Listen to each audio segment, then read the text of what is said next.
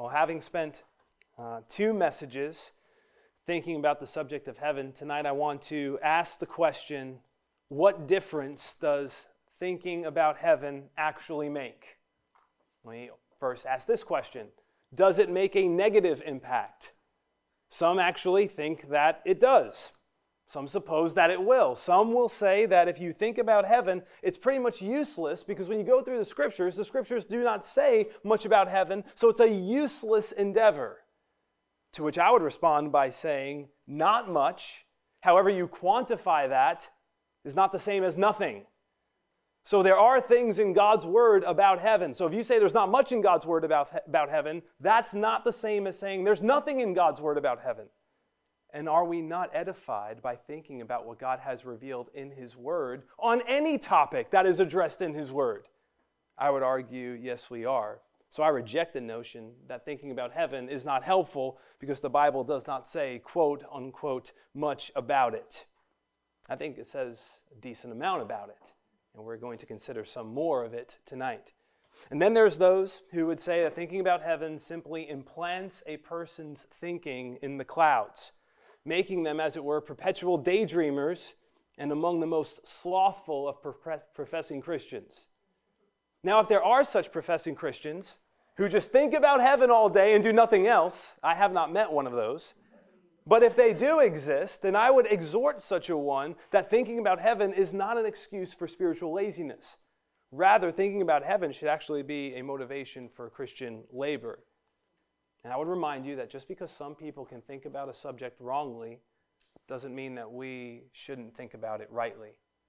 Just because someone can take a beautiful subject like the doctrine of heaven and not apply it correctly does not mean that we should not think about it rightly and apply it as a motivation for praise and for worship and for comfort and for godly living. And so, with that being said, I want to present to you tonight five reasons that we ought to think about heaven. Are there more than five reasons? You better believe it. But for the purposes of time, we are going to consider five reasons.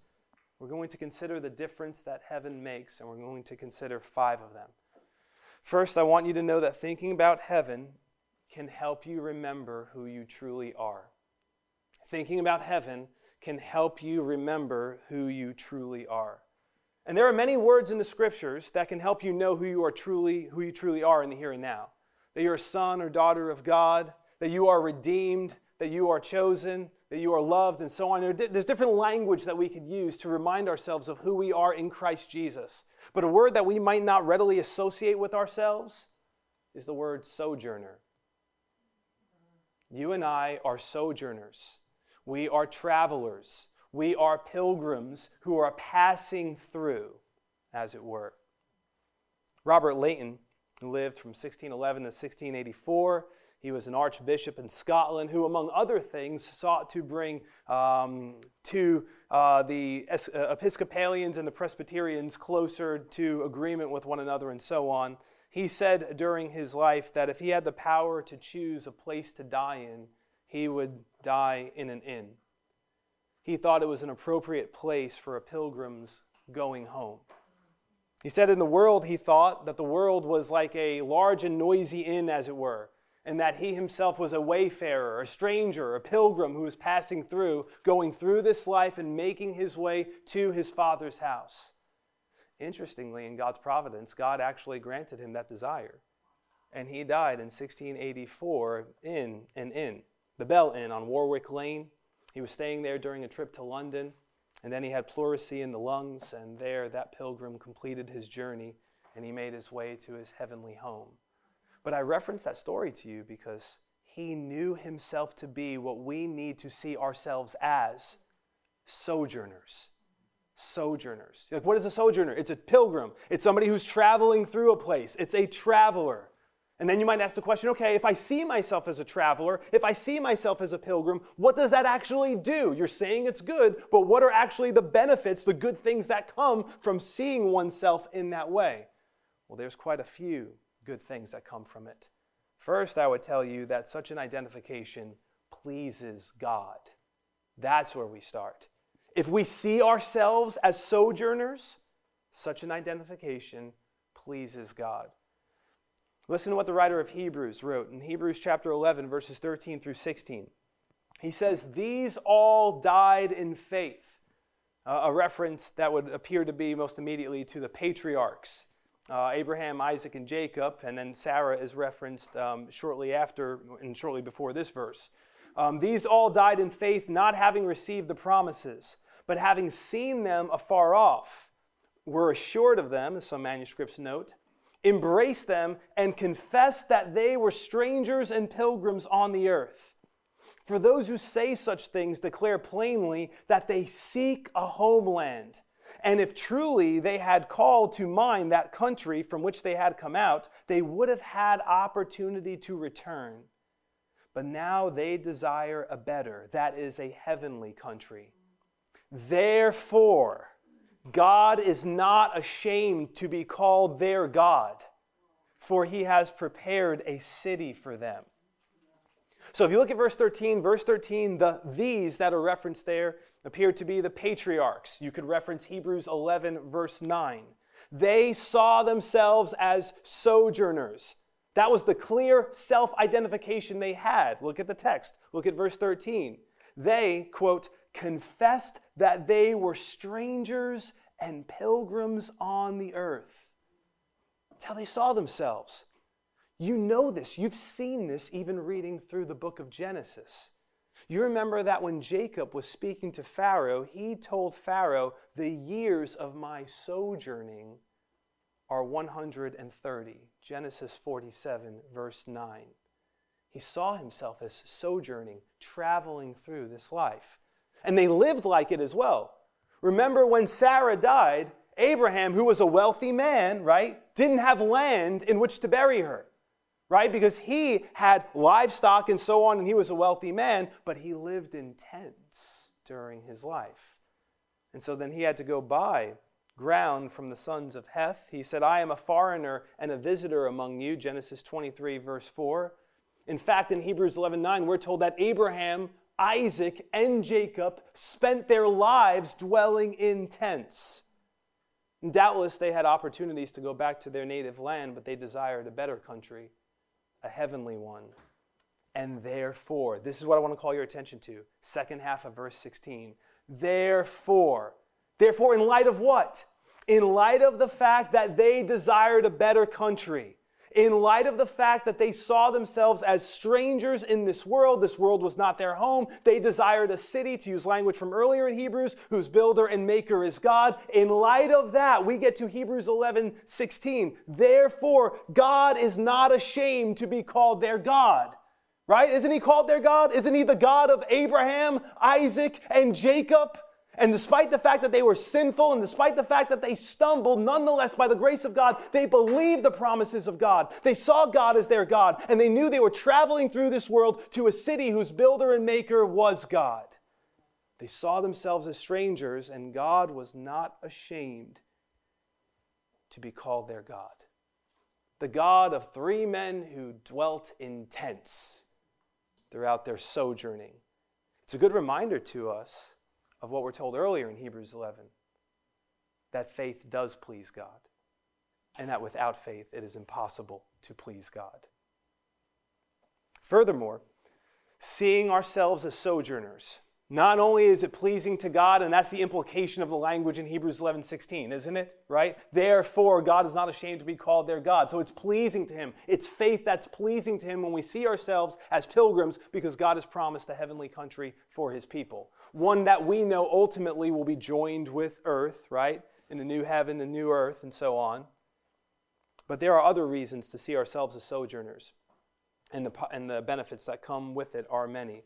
Seeing ourselves as sojourners, I would argue, aligns our minds with truth. It's true. We are pilgrims passing through. And I would argue that truth is always protective and deception is always dangerous. I would argue that there are always downstream blessings of one kind or another from believing that which is true, and that there are always downstream problems from believing that which is false. And if you see yourself as a sojourner and as a pilgrim, you are believing something that's true. And there are many downstream blessings from that. I think seeing ourselves as sojourners can actually aid in our evangelism as well.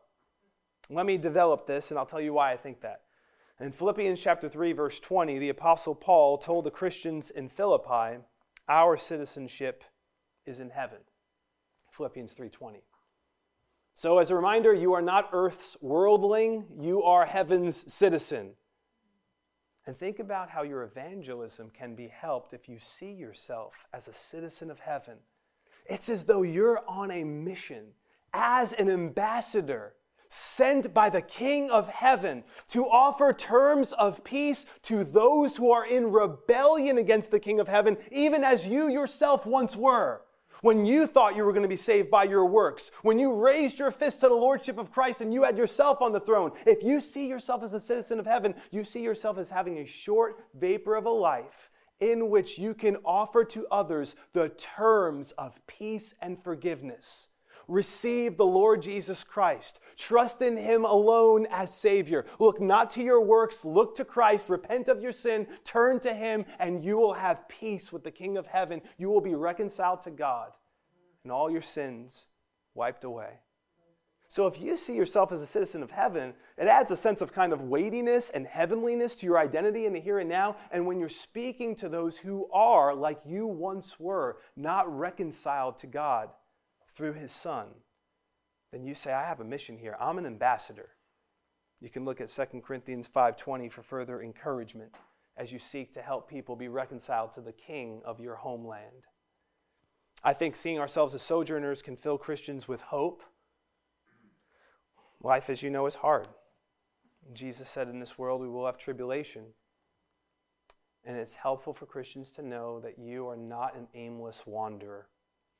You are a sojourner who every moment of your life is taking one step closer to your heavenly homeland.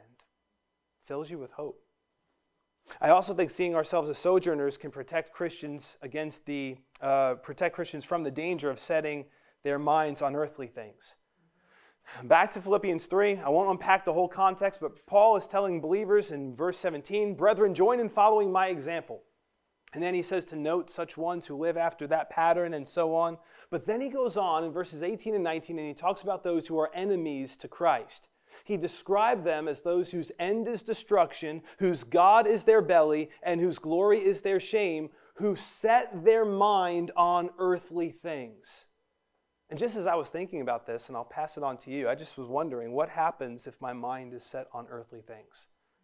What are all the downstream problems of having a mind that's set on, fixed on, continually thinking about earthly things? I think there's a lot. I think we'll be prone to be disappointed. I think we'll be prone to be covetous. I think we'll be prone to be envious. I think there are some people, if they just set their mind on earthly things, they'll get three jobs, or four jobs, or five jobs, as many jobs as it takes to get the dream home because their minds are just set on heavenly things. Like, that's it. I'm going to do everything I can. I'm going to neglect the local church. I'm going to neglect familial responsibilities. I'm going to neglect outreach opportunities because my mind is set on earthly things. This is what it's all about. The things of earth can loom so large, obscuring other responsibilities that ought to loom larger. I mean, if we just keep thinking about earthly things, we'll be more engrossed with earth, we'll be more content without heaven. We could be more enamored with earth and then we could become in disagreement with the way of heaven. More about that in a moment.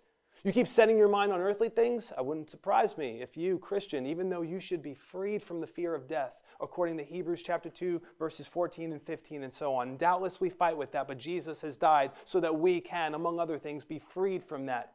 But you keep setting your mind on earthly things, and death will become more and more foreboding to you. Being afraid to die will make life preservation a greater and greater priority at the expense of self giving.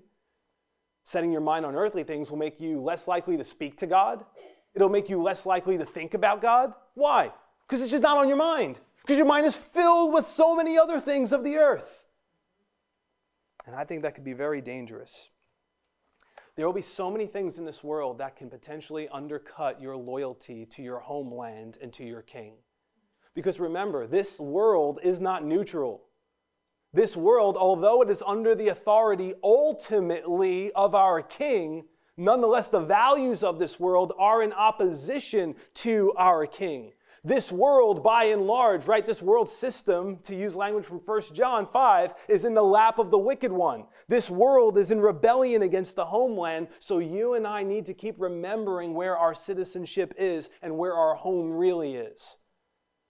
Richard DeHaan told a story about a British military officer who had been stationed in an African jungle. And one time, his uh, long-time friend was coming to visit the little hut where this British officer was staying, and he noted the, um, this man, when he came to see his officer friend, that he found him in the hut dressed in a kind of formal attire, seated at a table that was beautifully set with silverware and fine china.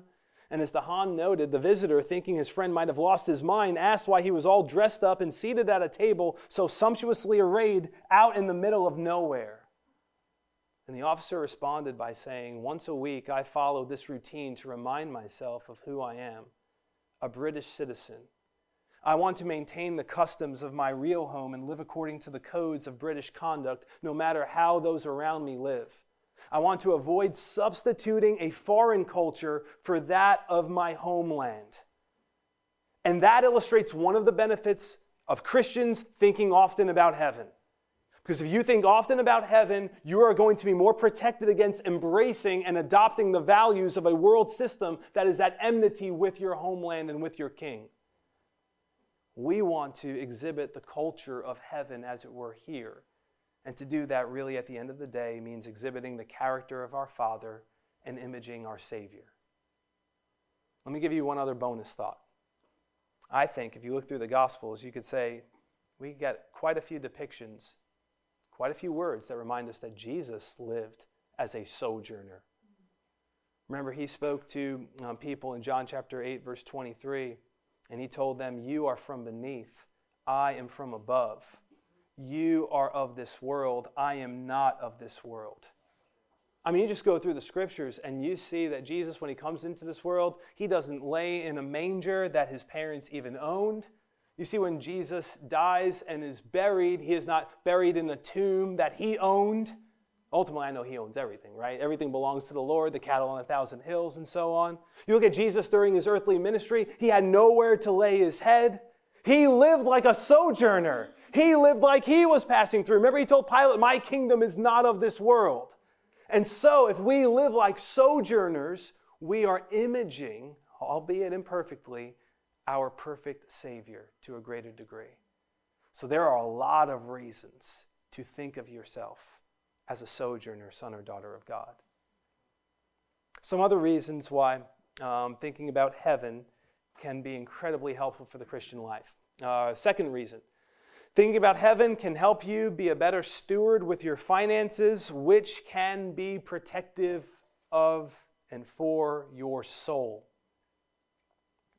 Jesus in Matthew chapter 6, verses 19 through 21, this is during the Sermon on the Mount, he said the following Do not lay up for yourselves treasures on earth, where moth and rust destroy, and where thieves break in and steal. But lay up for yourselves treasures in heaven, where neither moth nor rust destroys, and where thieves do not break in and steal. For where your treasure is, there your heart will be also. As you probably have noticed not too long ago, and there still are, a lot of uh, concerns regarding the FDIC. Bank crashes reminded many people of how unsecure temporal wealth could be. Temporal wealth was not secure then either, in Jesus' day, though the dynamics were different. In Jesus' day, wealth often consisted of things like this clothing, for instance. That's why Jesus said, Do not lay up for yourselves treasures on earth where moth can destroy. Because a lot of people would have clothing, and the clothing that they could then pass on to the next generation and so on, but it would be liable to moths. It could be destroyed. Jesus then goes on to say that treasures on earth can also rust. People's wealth consisted of that which could be rusted. Interesting thing about the word that's used here, the Greek word that's used there is brosis. It's a word that can be rendered as eaten up. So it can speak to that which can be corroded, like certain material which can rust or corrode. But you also think of, in those days, having like barns full of food and so on. And even those things were liable to be eaten up by rodents and animals and so on. So you could have clothing and moths could eat it. You could have material that could rust. You could have food that could be eaten. And then he gives this other example at the end where thieves do not break in and steal, or where thieves can break in and steal. Then, like now, possessions were subject to thieves, potentially breaking in and stealing those.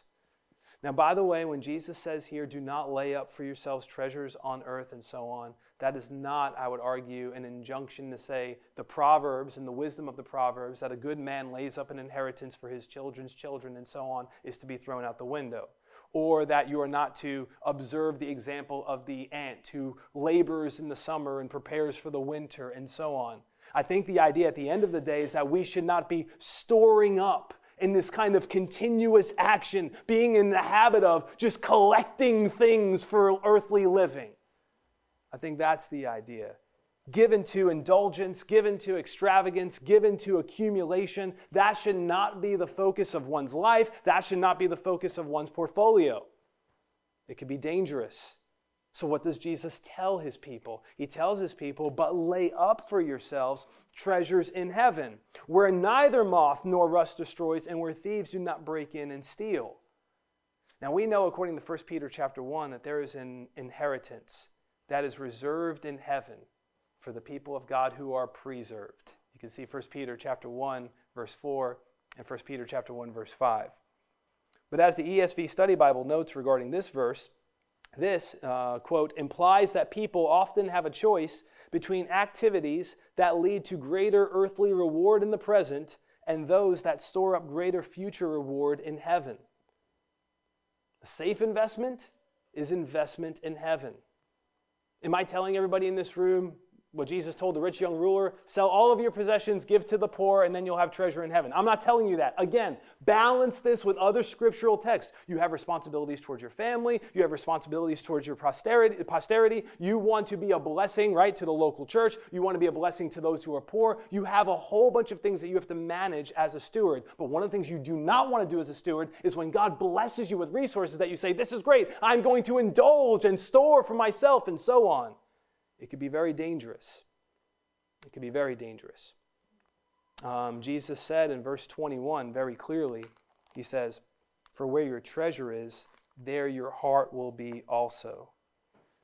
So if you see yourself as storing up treasures in heaven, you'll be more protected against storing up things on earth, which will protect your heart, and your heart will be more set on your homeland, where you are, as it were, sending treasure ahead. It's protective. It is protective. Helps protect you against falling in love with stuff. It could excite you. Some of you might remember in the message that I preached on Luke chapter 16 that one of the uh, exhortations that Jesus gives in Luke 16, verse 9, was essentially this use earthly wealth to make heavenly friends who will welcome you into everlasting habitations. You can listen to the message I preached on Luke 16, and one of the takeaways from the parable that Jesus tells there is use your earthly wealth to, as it were, make heavenly friends. Use your earthly wealth to get the gospel to go out, to help people see who Christ is, and that day may come where you enter heaven, and the way in which you used your finances in the here and now led to people being saved, and they say, Hey, I'm such a one who came to Christ through your evangelistic ministry or through your support of that missionary. Welcome to your everlasting habitation. That should excite you. So you don't do this out of legalism, you do it in, out of faith and excitement. Thinking about heaven can help you endure trials. That's the third point I want to make. Thinking about heaven can help you endure trials. There's so much I can say about this. I want to call your attention to the example of Jesus. Uh, in Hebrews chapter 12, verse 2. Um, there we are told, looking unto Jesus, the author and finisher of our faith, who for the joy set before him, for the joy that was set before him, endured the cross, despising the shame, and has sat down at the right hand of God. Now, I'm going to say more about the verse that precedes that and proceeds that in a moment, but I just want to set before you the example of Jesus. Jesus had the cross set before him. And even as the cross was set before him, there was something else that was set before him, and that was the joy. What joy was set before him? The joy of bringing many sons to glory. The joy of doing his Father's will and being obedient to the point of death because he loved his Father. The joy of being exalted to the right hand of the Father, becoming obedient to the point of death, and then knowing that subsequently he would be exalted to the highest place, to the right hand of the Father. Per his high priestly prayer in John 17, him being glorified with the glory that he had with the Father from before the world began.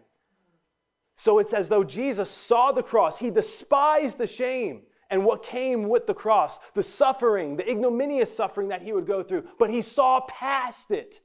And in that, he sets an example for us, who, although suffering is our portion to one degree or another in this fallen world, we can look at the joy that is set before us.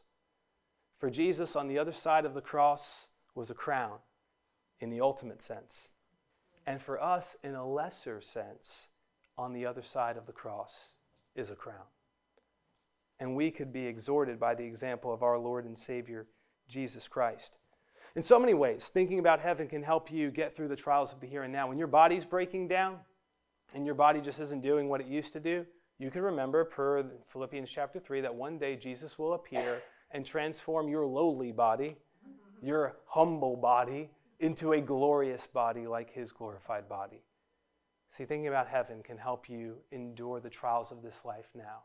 You see that in 1 Thessalonians 4. The examples could go on, right? Remembering that those who died in Christ will be seen again, that there is a forthcoming reunion, is something that Paul tells Christians to remember and to comfort one another with those words.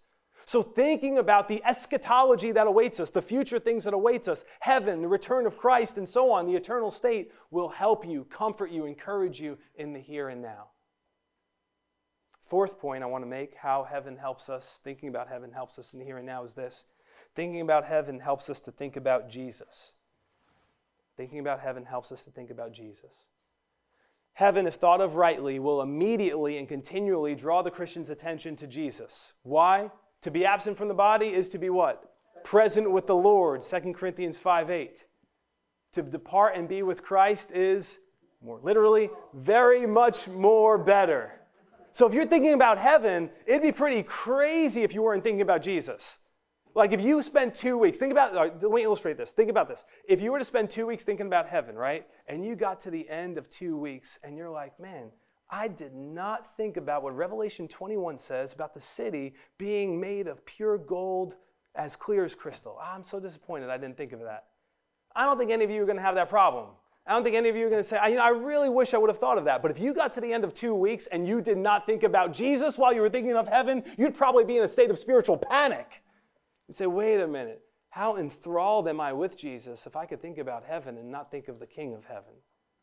Thinking of heaven for the believer will lead you at some point or another to think of Jesus, which, by the way, is something that we are continuously told to do in one way or another in the scriptures. In one way or another.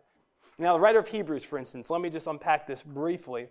Um, the writer of Hebrews repeatedly exhorted his readers in that direction. You could argue that a good portion, the, the majority of the book of Hebrews, is just setting before you how much better and Jesus, greater Jesus is. He's superior to angels, he's greater than Moses, he is the priest that's greater than the old covenant Levitical priesthood. He is the sacrifice who actually puts away sins once and for all. He is the mediator who's greater than the mediator of the old covenant, and so on. And he's a mediator of a new covenant that's better than the old covenant. So the whole epistle of Hebrews, in large measure, is saying Jesus is better, Jesus is superior. But we do have some instances in Hebrews where we are told to fix our attention on Jesus. Hebrews 12, verse 2 is one of those times. In Hebrews chapter 12, verse 2, I just read it to you before, I'll read part of it again we're told to run with endurance the race that is set before us. That's verse 1. Looking unto Jesus, the author and finisher of our faith. Now, the word that's used there for looking is a very interesting Greek word. Sometimes Greek words just come across exactly as they are in the English, and sometimes when you look at the Greek words, you get beautiful nuances that help you understand what's being communicated here. The Greek word that's used here is a combination of a preposition and another word. The preposition has the connotation of away from, and the other word, the verb, harao, speaks of beholding. So it's as though you are to look on Jesus in this way. You are to look away from other things even as you behold him. It's as though you're not setting your mind on earthly things, but you're setting your mind on heavenly things and fixing your aim on Jesus. It's a looking away from, it's kind of like in those marital vows, in forsaking all others, you pledge yourself afresh in your thinking to Him. It's a looking away from and a looking unto. It's a beautiful word that's used there. You look to Him, the one who's enthroned in heaven, the one who is victorious, interceding, and glorified, the one who endured and achieved the crown. More about the benefits of that for your practical everyday living in a moment. In the very next verse, in Hebrews chapter 12, verse 3, we are told to consider him. Consider him. A Greek word that's only used there once. Analogizomai. It is connected to the word from which we get our word analogy.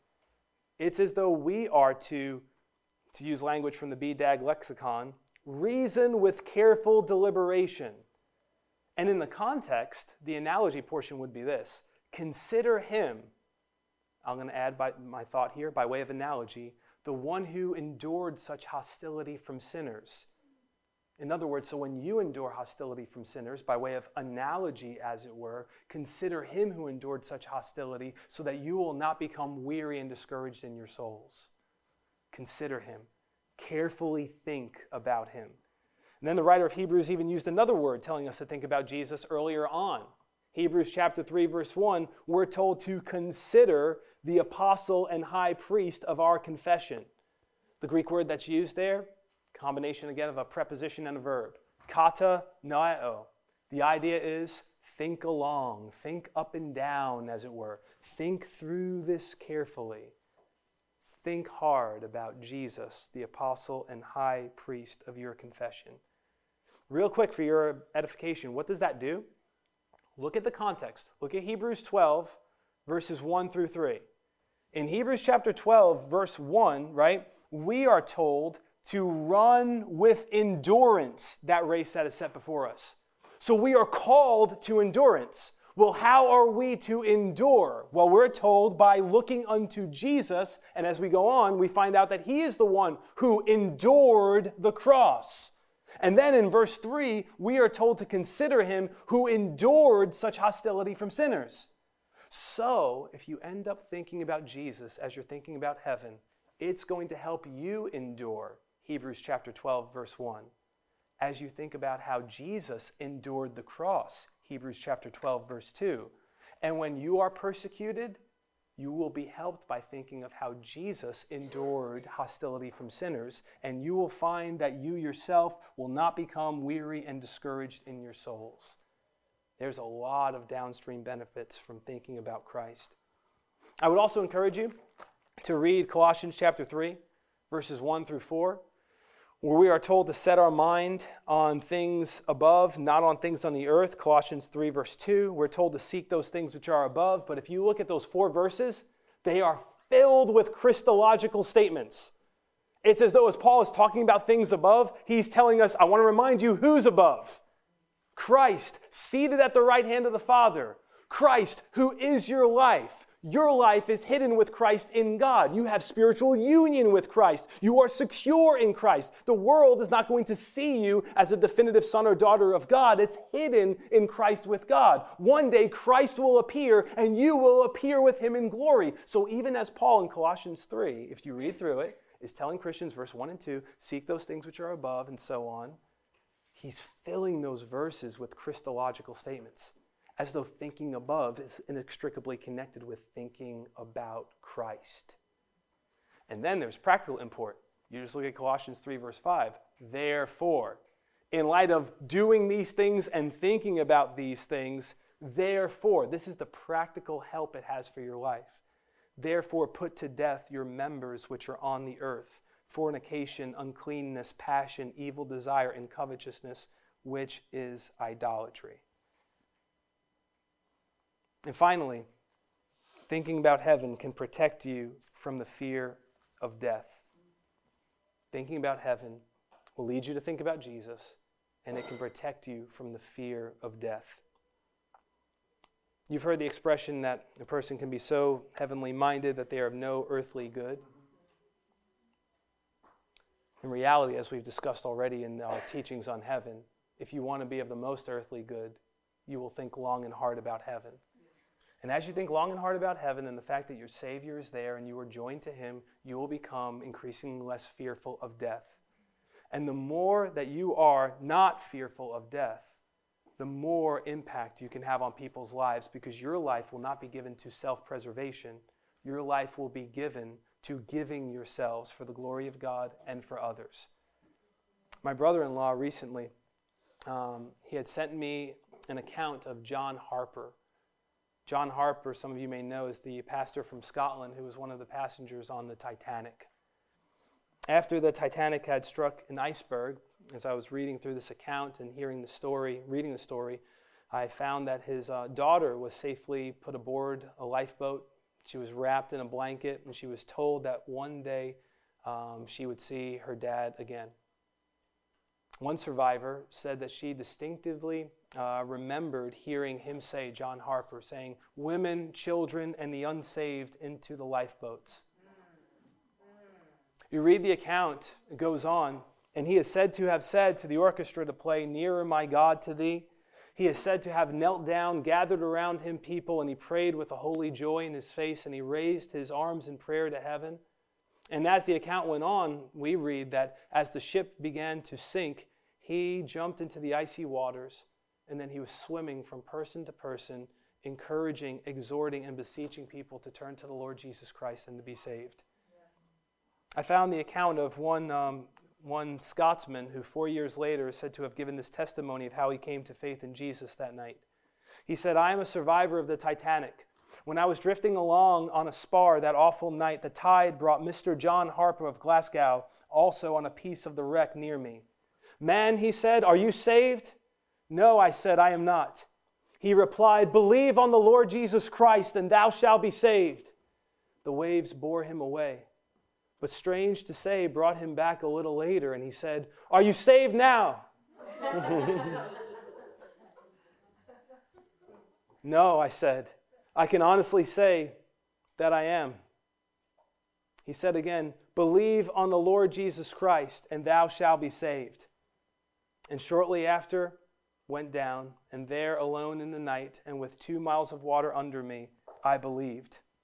I am John Harper's last convert.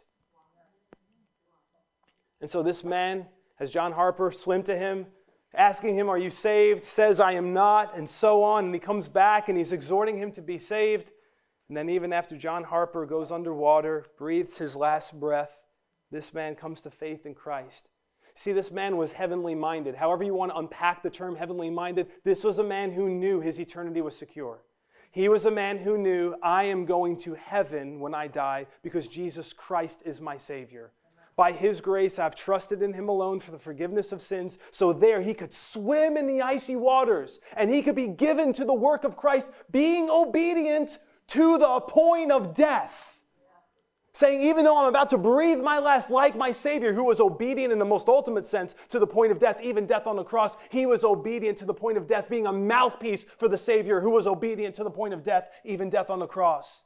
And that testimony stirs me. I'm like, that is a man who has a view of heaven because he has a view of the Savior in that moment, and he was used mightily for great earthly good because he knew that his eternity was secure and that he was saved from the wrath of God. So, those are just some ways in which studying about, thinking about, meditating on heaven and the Savior that is there can make a tremendous difference in the lives of the sons and daughters of God. May we be exhorted tonight to think much about heaven and the Savior who is there and one day will come from there back here. Let's pray. Father, thank you for your word. Thank you for telling us who we are chosen, dearly loved, redeemed, sojourners. Thank you, Father, that your Son has gone to prepare a place for us, and we will most assuredly be where He is, and we will forever be with our Savior. So, Father, help us in the here and now to steward our lives for the glory of your name, for the spread of the gospel, living in such faith that pleases you by your grace. In Jesus' name we pray. Amen.